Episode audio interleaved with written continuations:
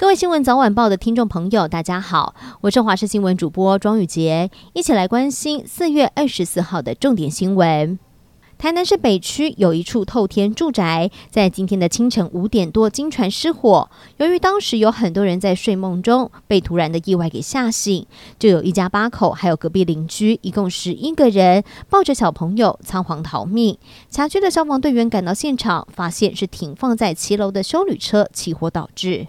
为了吸引旅客出国旅游，近期各家的航空公司经常推出促销活动。机票达人就表示，今年第二季的机票价格比起第一季下降了很多。以东京为例，传统的航空平均降幅大约是三千元，常态的价格是一点三万；而廉价航空降幅大概是两千元，常态的价格是六千元。不仅如此，预计东京、大阪还会再增班，第二季也会再下修个两千到三千元。元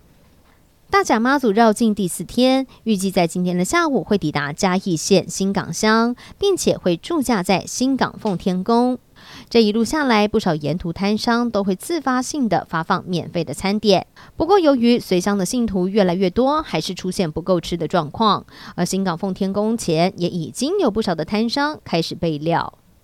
高雄一所大学周边的一八六甲线弯道很多，尤其是翠屏学府路的这一个弯道，弯度将近有九十度，常常传出车祸，被网友称为是“鬼之下坡”。光是今年被拍到了机车自摔的案件就有三十多起，因此日前是有热心的民众见状，自行在下坡处来加装轮胎护栏，希望可以降低对骑士的伤害。内政部规定了，资本额一百万元以上的礼仪公司必须设有一位以上的专任礼仪师。不过，最近有议员接获业者陈情，表示说考试的题目真的太难了，四书五经全部都入了考题，有业者考了七次还是考不过，认为简直比台大还难考。对此，殡葬处回应会向劳动部反映，并且加强宣导。中国驻法大使卢沙野日前不仅说由中国人来决定台湾的命运，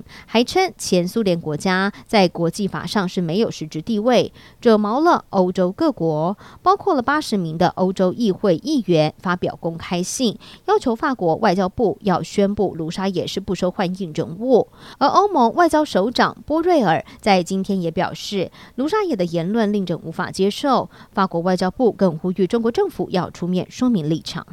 最后来关心天气了。今天迎风面的北部、东半部地区会有短暂降雨，中南部地区相对稳定。午后在中部的山区、南部地区会有短暂的对流性降雨，外出最好还是携带雨具。而气温方面，整体的温度有往上回升，北部、东半部地区二十五到二十七度，而在中南部地区三十二度左右。南部山区会再更热一些，但是中南部日夜温差大，早出晚归要留意温度变化了。